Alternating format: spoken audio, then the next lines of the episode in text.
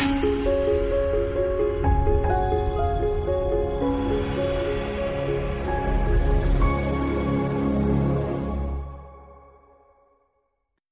this is Jim Fleming, and this is the Stuart Heights Fleming Sunday School Class podcast. This podcast is a recording of our weekly Sunday School class, as well as a few other teaching opportunities I get at my church. But before you listen further, you may want to go to teachings.jim314.com and download the student and or teacher handouts so you can follow along visually and take some notes. Thanks for listening. Come back often and feel free to add this podcast to your favorite podcast app or to iTunes. Now let's get to this week's lesson.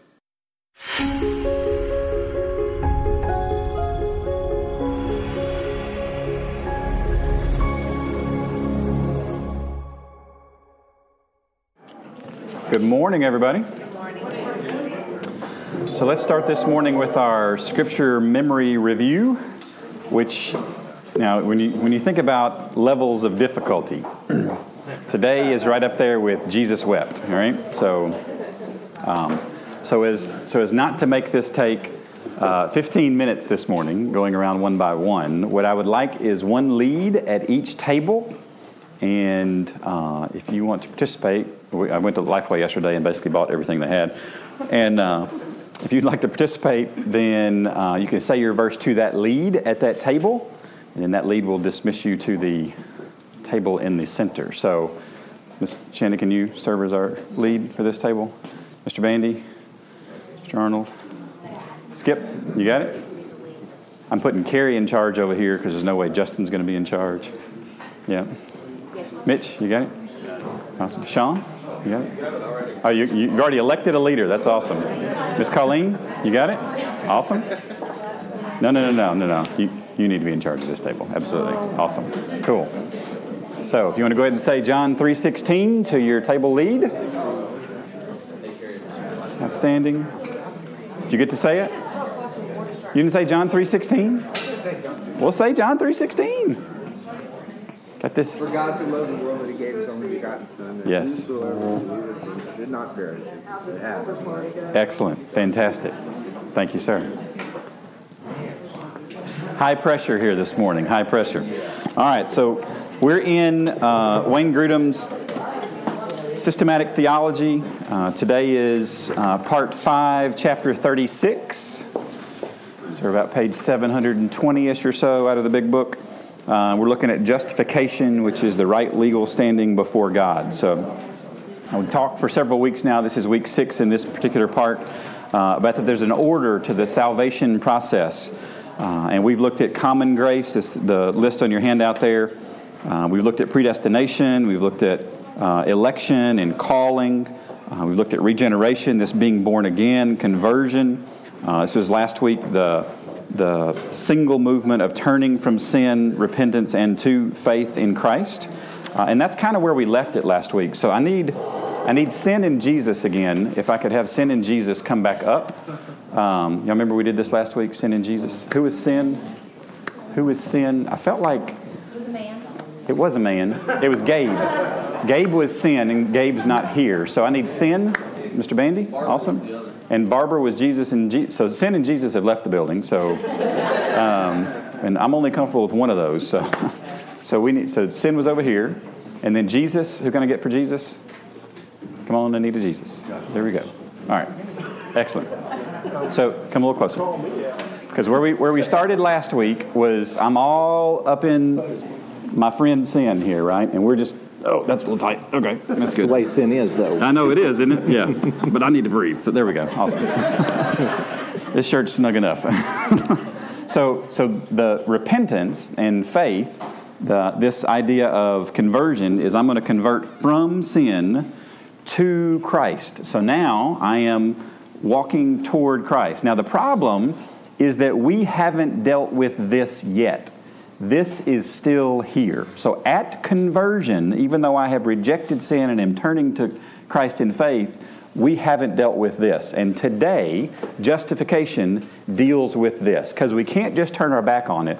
This has to be dealt with. Now, the good thing is, Jesus is facing me, right? Which is really shockingly like, wow.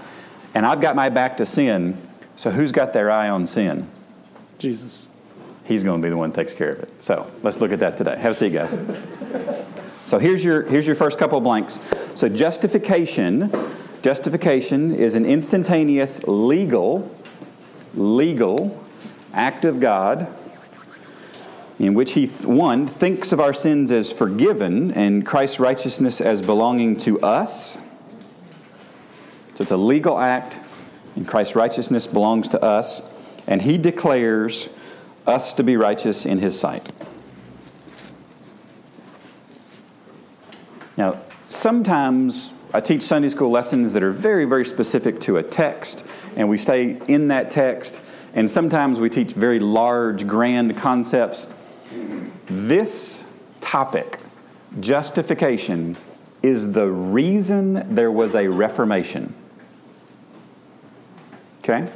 So, the reason that Protestants protested against what the Roman Catholic Church was teaching is justification. So I'll talk a little bit about it, that as we go through, but this is what Martin Luther realized in the justification by faith alone and became a Christian and then started a movement that uh, was really neat. So let's look at point A. Justification includes a legal declaration by God. So Luke 7 29. We're looking at the way the word is used for a little bit, and then we'll kind of get into how it's specifically applied to salvation uh, in particular. So Luke 7 29. Miss Stacy, you got it? Yep. When they heard this, all the people, even the tax collectors, God's way was right, so they had been baptized by John. Ooh, I like that. They agreed that God's way was right. Is there a word in that verse in somebody else's translation? They acknowledged. Anybody else? They justified. The word is actually the word, the Greek word for justified. They justified God. And your translation said they acknowledged that God was right. And, and that is what the word justify means. It means, uh, in this definition, because it, uh, I, I think we all recognize that words can have more than one meaning, right? We, we get this? And, and this is true in, in Greek as well. Uh, so these, these people and the tax collectors did not make God righteous. Do you agree? I mean, that, well, that's kind of crazy. So justification does not make you righteous, it declares that you are righteous. And there's a difference. Sanctification, the topic that we're going to get to in a couple of weeks, is the process of becoming more and more like Jesus Christ. Justification is a legal declaration. So, Luke 7 29. And then let's go to Romans 4 5. And look at who God justifies. Is this one in your? It's in your handout. Yeah, yeah, okay. But to him who does not work but believes on him, capital H, so this is God, who justifies the whom? The ungodly. And this is really, really good, right? Because if God only justified the godly, none of us would qualify for that category. What translation is that? Uh, that's the New King James. I think it is. Bible Gateway told me it was the New King James. So, is it different from somebody's New King James? No, that's New King James. You got it? Okay. So, who does the justifying? Oh, that was weak. Who does the justifying? God does the justifying. And who does He justify? Us, the ungodly. So you have to be in the ungodly category to get justified. And justification is a declaration that says someone is right or righteous. All right, so, so where does he do this? So B is God declares us to be just in his sight. So now we're, we're just going to camp out in Romans for a while. So you got a physical copy of the Bible, we're just going to be in Romans for a while. So Romans 3.20. Romans 3.20. Who's got it? You got it? Because by the works of the law no flesh will be justified in his sight, for through the law comes the knowledge of sin. So does the law justify us? Nope. So I must ask it again. Does the law justify us? Absolutely not. The law does not justify us. The law does not make us right in God's eyes. So let's skip down a couple verses to verse 28. For we maintain that a man is justified by faith apart from works of the law. which is very helpful, right? Okay, so so that turning to Christ is faith. So that turning is part of the justification. It kicks off the justification process, which is why it is there in the order that it's in. And then flip a page over, Romans five one. Therefore, having been justified by faith, we have peace with God through our Lord Jesus Christ. All right, so were we at were we at peace with God while we are sinners?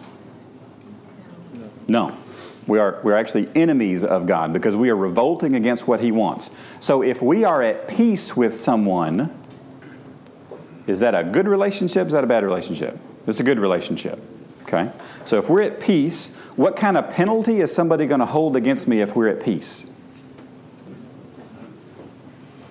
Not. If we're at peace, we're, we're good. We're good. So I'm going to give you a quote from Grudem here. In God's legal declaration of justification, he, he specifically declares that we are just in His sight. We have no penalty to pay for sin, including past, present, and future sins. Then flip over to Romans 8 1. And because of that, there now is what? No condemnation. No condemnation. And there's no condemnation because we are at peace. And we are at peace because God justified, and God justified because of our faith in Christ. All these things are connected. It, it, it, salvation is a beautiful set of dominoes that when you kick the first one off, it only gets better from there.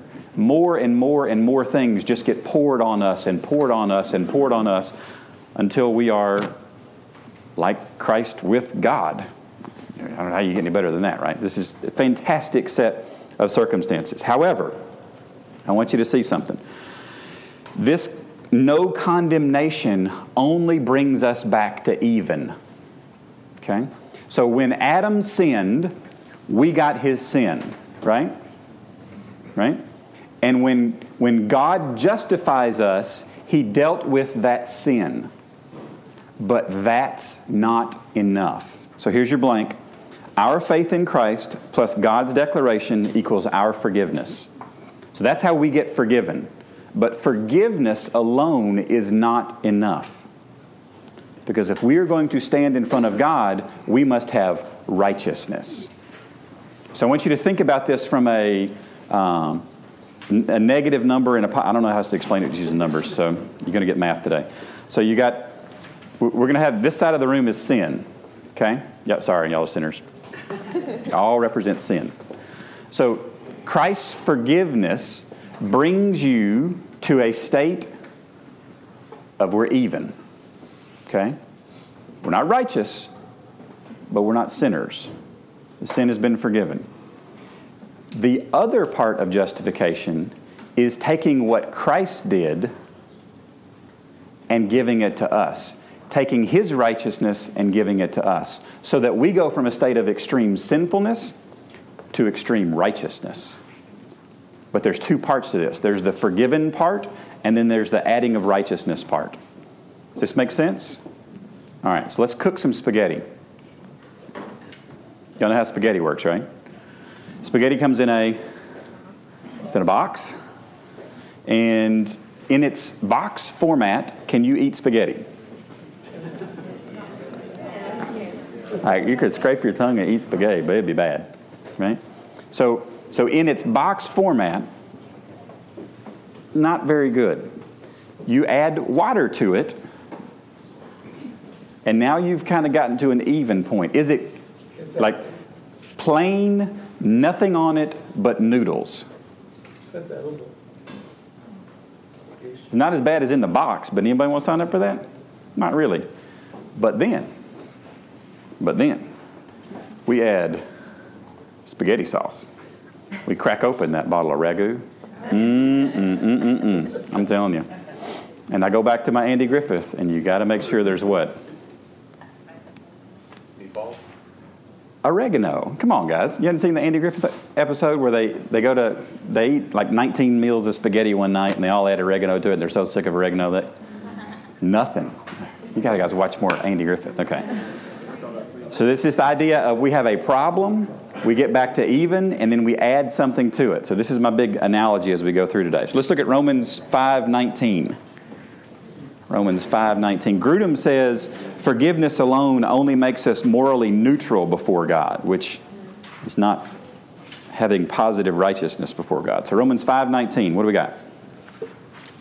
For as by one man's disobedience the many were made sinners, so by the one man's obedience the many will be made righteous. Excellent. So, how do we get into our sin problem? Adam. Adam got us in. Who dealt with the sin problem? Jesus gets us out. The only way Jesus gets you out is if Adam got you in. So if you if you don't like the well, I don't like Adam got, made me a sinner. I don't. Like that I that my truck won't go 90 miles an hour, but it will blow up if I try to go 90 miles. And it's just the reality of the universe, right? It is what it is. So okay. All right, so C, God can declare us to be just because he imputes Christ's righteousness to us. It's a good theology word here for you, okay? He imputes. Now, when was the last time anybody used the word impute in a conversation? Anyone? Bueller? Bueller? Nothing? Okay. So I'll give you a, a quick definition. It means to reckon or to count. Imputes equals reckons or counts. This is accounting terminology, is basically what it is. So the, the other part of this next equation is that we start with that forgiveness that got us back to nothing, to morally neutral. We add Christ's righteousness, and now we get our righteousness. That's your next blank. Our righteousness. Does this make sense? Sin, morally neutral, righteous before God. See, the standard for standing in front of God is ridiculously high. I love Gary's newest quote. Um, he started using it maybe six months ago that God doesn't draw lines between us, He draws a line above us.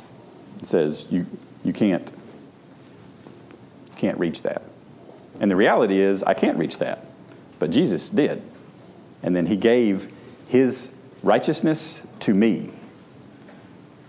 I don't, I don't get that, but I'm, but I do get it, right? It's amazing stuff. Absolutely amazing stuff. Now, I want you to read. I want to read something for you from Grudem here. This is the third time in studying the doctrines of Scripture that we have encountered the idea of imputing guilt or righteousness to someone else. First, when Adam sinned, his guilt was imputed to us. God the Father viewed it as belonging to us, and therefore it did. Second, when Christ suffered and died for our sins, our sin was imputed to Christ. Right?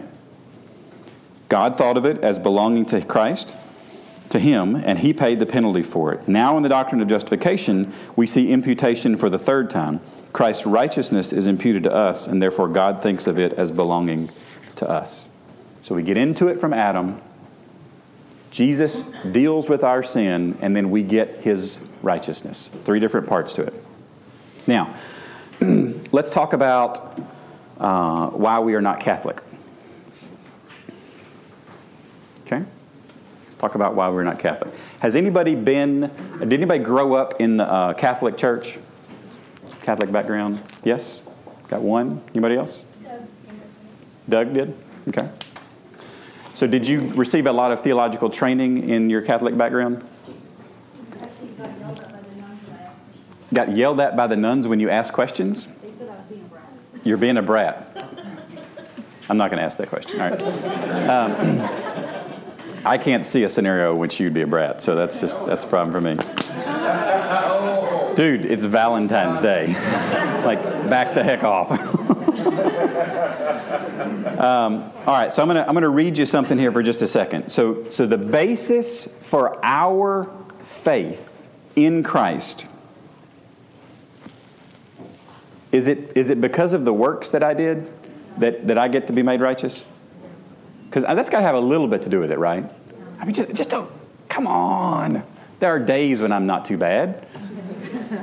Julie's not here. There's nobody that can really object to that. Anna Grace is going to object? Yeah, okay. Um, so, what part of my righteousness, my, my, before Christ imputed righteousness to me, what part of my righteousness comes into this equation? Yeah. I just receive his righteousness. That's the way this works. That's it. I just receive his righteousness. So let's look at a couple other things here. Justification comes to us entirely by God's grace, not account, on account of any merit, M E R I T, that's big point D, in ourselves.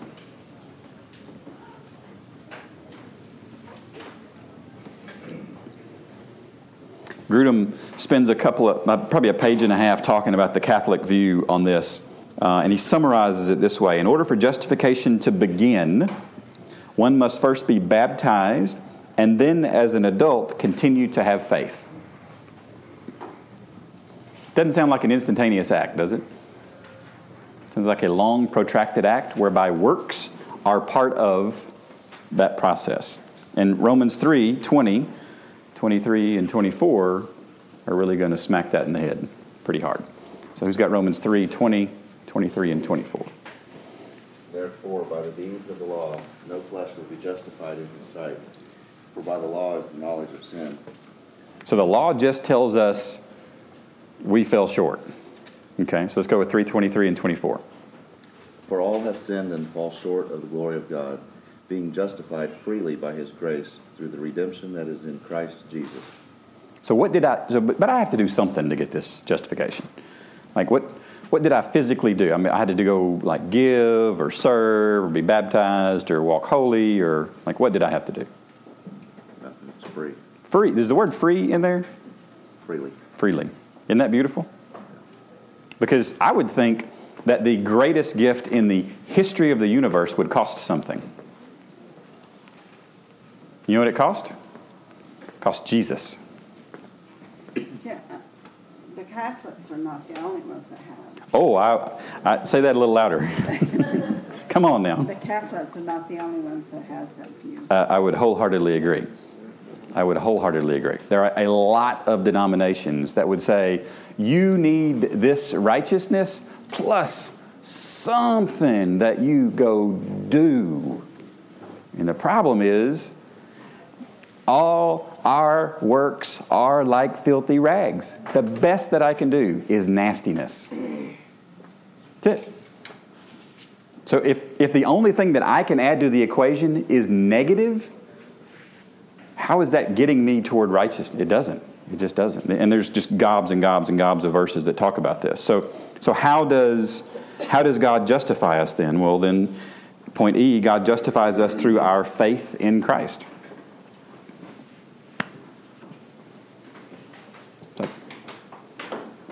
That's the way it works. How do you gain nutrients on a daily basis? You eat. And the food goes where? Unless you are a one year old, in your mouth, right? Goes right in your mouth. Is that the way God has designed things to work? Yep. Could there have been a different design? Yeah, you could put it in your ear. He could have made that work. I mean, like, yeah. Oh my goodness. Can you imagine? That's a really small little, I mean, that'd just be a mess. Thankful, this is good. This is just the way He designed the universe to work. That faith is the conduit to obtain this justification. So let's look at Galatians 2:16. Galatians 2:16. You got it, Tim? Yep. Nevertheless, excuse me. Nevertheless, knowing that a man is not justified by the works of the law, but through faith in Christ Jesus, even we have believed in Christ Jesus, so that we may be justified by faith in Christ, and not by the works of the law. Since by the works of the law no flesh will be justified. Does that sound ambiguous in any way, shape, or form? It's almost as if Paul said, you know, I'm going to write this four different ways, just so in case anybody is really slow or you kind of zoned out when you're doing your daily Bible reading and you're like, oh, I wasn't paying attention. Oh, there it is the third time. Oh, there it is the fourth time. I mean, you read the whole thing again? It's a really long verse, too, right? This is how you know it's written by Paul. But Nevertheless, knowing that a man is not justified by the works of the law, but through faith in Christ Jesus. Even we have believed in Christ Jesus, so that we may be justified in faith in Christ and not by the works of the law. Since by the works of the law no flesh will be justified. So he says it three times, right? Yeah. Yeah. Right, that works for me. Three times in one verse. I think he's kind of passionate about this concept, right? So we are justified through our faith in Christ. That's the way this works. So, practical implications then, your last couple blanks here. Have I skipped a blank? I feel like I've skipped a blank at some point. Did I not? Okay. So, the practical implications of the doctrine of justification by faith alone are very significant. First, this doctrine enables us to offer genuine hope to unbelievers who know they could never make themselves righteous before God. Because what am I going to do to stand before God to be righteous? There's not enough soap in the universe. There's not. There's just not. If salvation is a free gift to be received through faith alone, then anyone who hears the gospel may hope that eternal life is freely offered and may be obtained. And second, this doctrine gives us confidence that God will never make us pay the penalty for sins that have been forgiven on Christ's merit. That bill has been paid. Now, I, want to make sure I separate, and, and Grudem takes a lot of time to do this in the book. I want to make sure I separate the payment for the penalty of sin from the earthly consequences of the stupidity of the sin. Right? So there's a difference between I am forgiven in a theological sense and I have to pay back society for something that I have physically done. This does not right all human relationships and wipe the slate clean with mankind. This is a vertical relationship with God that we are talking about. Does this make sense? I make sure we're not going too far with the uh, you don't have to pay anything at all. So, a couple questions there, and I don't take time to do these very often, but I want to walk through some of these real quick. Question number one, and, and this is this is typically my assumption that you're looking at these. These are great conversation starters. These are great ways to review some of the things. Are you confident that God has declared you not guilty forever in His sight? Because there there is a lot in that question. There's a lot going on that I am placing my faith in Christ, and I am no longer guilty. Um, what was the second one? I cut one of them out. No, I didn't. Okay, great. So if you think of yourself standing before God on the day of judgment, would you think that it is enough simply to have all your sins forgiven? Or would you also feel the need to have the righteousness of Christ reckoned to your account? I want as much in that account as possible. As much as possible. And walking in with a clean slate, well, okay, but I mean, I want, I want it all, like everything. And when Christ puts that in our account, we've got it all. And then, do you think the difference between the Roman Catholic and Protestant understanding of justification is an important one? What do you think? The right answer is yes. yes, it's incredibly important. It's incredibly important. And then, have you ever wondered if God is still continuing to punish you from time to time for sins you have done in the past, even long ago?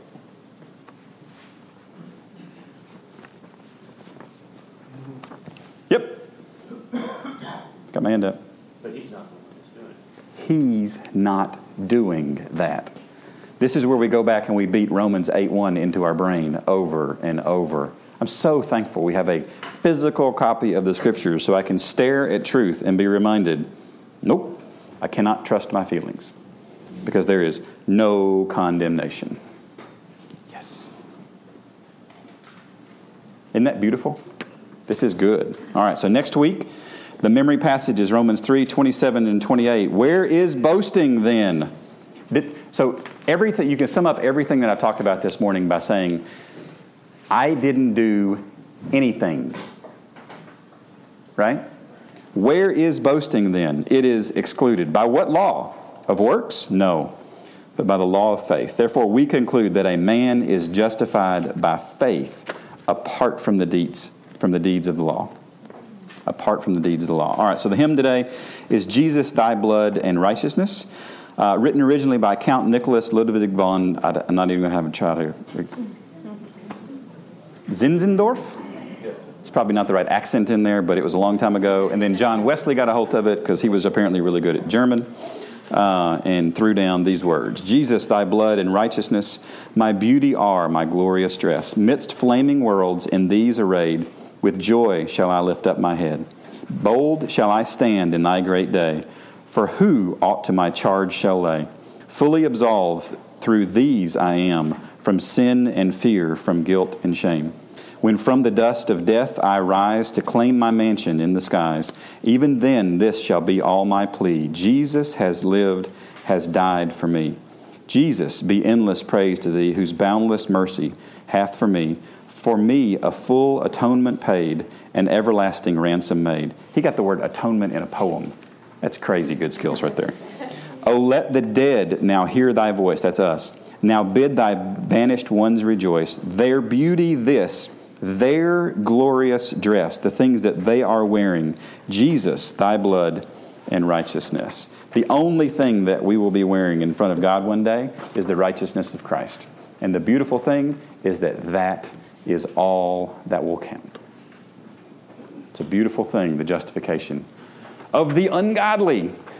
That's how we get in, and Jesus is how we get out. So it's a beautiful, beautiful thing. All right, at the middle of your table is a piece of paper. It's got weekly update at the top. So if you'll take a second, lean in, engage, uh, write down any prayer requests that you have. Take a look at the ongoing prayer requests. Feel free to pray over those. Uh, make sure that your name is at the bottom of the attendance. Thank you for coming to Sunday school today. Have a great one.